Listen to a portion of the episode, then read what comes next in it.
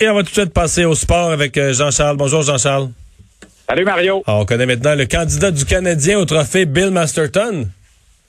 Oui, et c'est le capitaine Shea Weber qui est le candidat du Canadien pour euh, recevoir euh, ce trophée qui récompense essentiellement la détermination hein, euh, et aussi un peu de leadership là-dedans. Il y a plusieurs capitaines aux quatre coins de la Ligue qui sont les candidats de leur équipe. Euh, c'est le fruit totalement du hasard, mais ça donne comme ça cette année dans cette saison mise sur pause. faut dire que Weber, là, a 36 points en 65 matchs, dont 15 buts.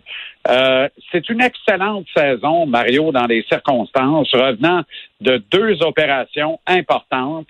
Alors, c'est un gars qu'on disait en déclin important, mais qui cette année a retrouvé certaines lettres de noblesse, une présence rassurante. Qui plus est, il a terminé la saison au moment de l'arrêt sur mise sur pause avec un différentiel de plus 8.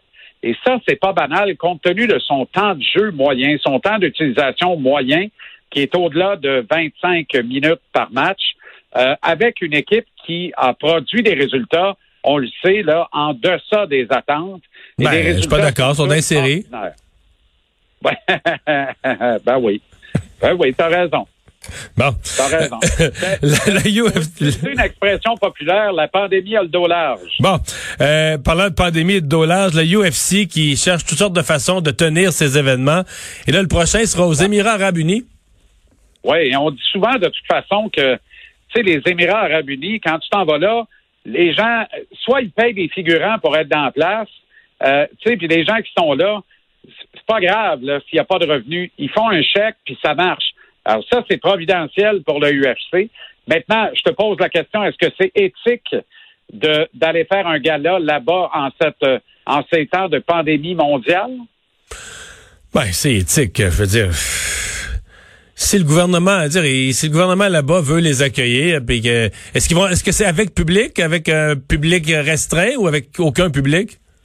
Ça, ça reste à être déterminé, mais s'il n'y a pas un chat, il y a de l'argent pareil. Fait que c'est ça la beauté de l'affaire. Et c'est ce qui plaît aux frères Fertita et évidemment à Dana White, qui est le bon de la UFC. Ouais.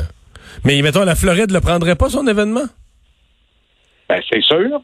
La Floride, assurément. La Caroline, assurément. L'Arizona, assurément. Et son fief, Las Vegas, c'est là où ça se tient habituellement, là, tu sais.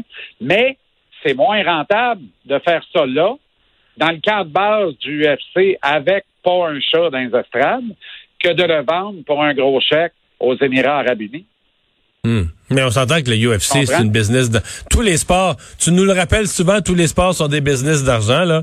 Mais le UFC... Euh, il nous reste 20 secondes pour dire un mot sur le baseball majeur. Ça va mal. Ça va très, très mal. Le feu est pris dans la grange. Euh, mais tu sais, il y avait un affrontement potentiel de toute façon entre l'association des joueurs et des propriétaires. On commençait avec la pandémie qu'elle dos large, on va finir avec la pandémie qu'elle dos large. Là, la pandémie fait en sorte que on règle nos conflits, mais pas sûr qu'on va avoir de la balle cet été. Merci Jean-Charles. On s'arrête dans un instant. On est avec l'équipe de LCN.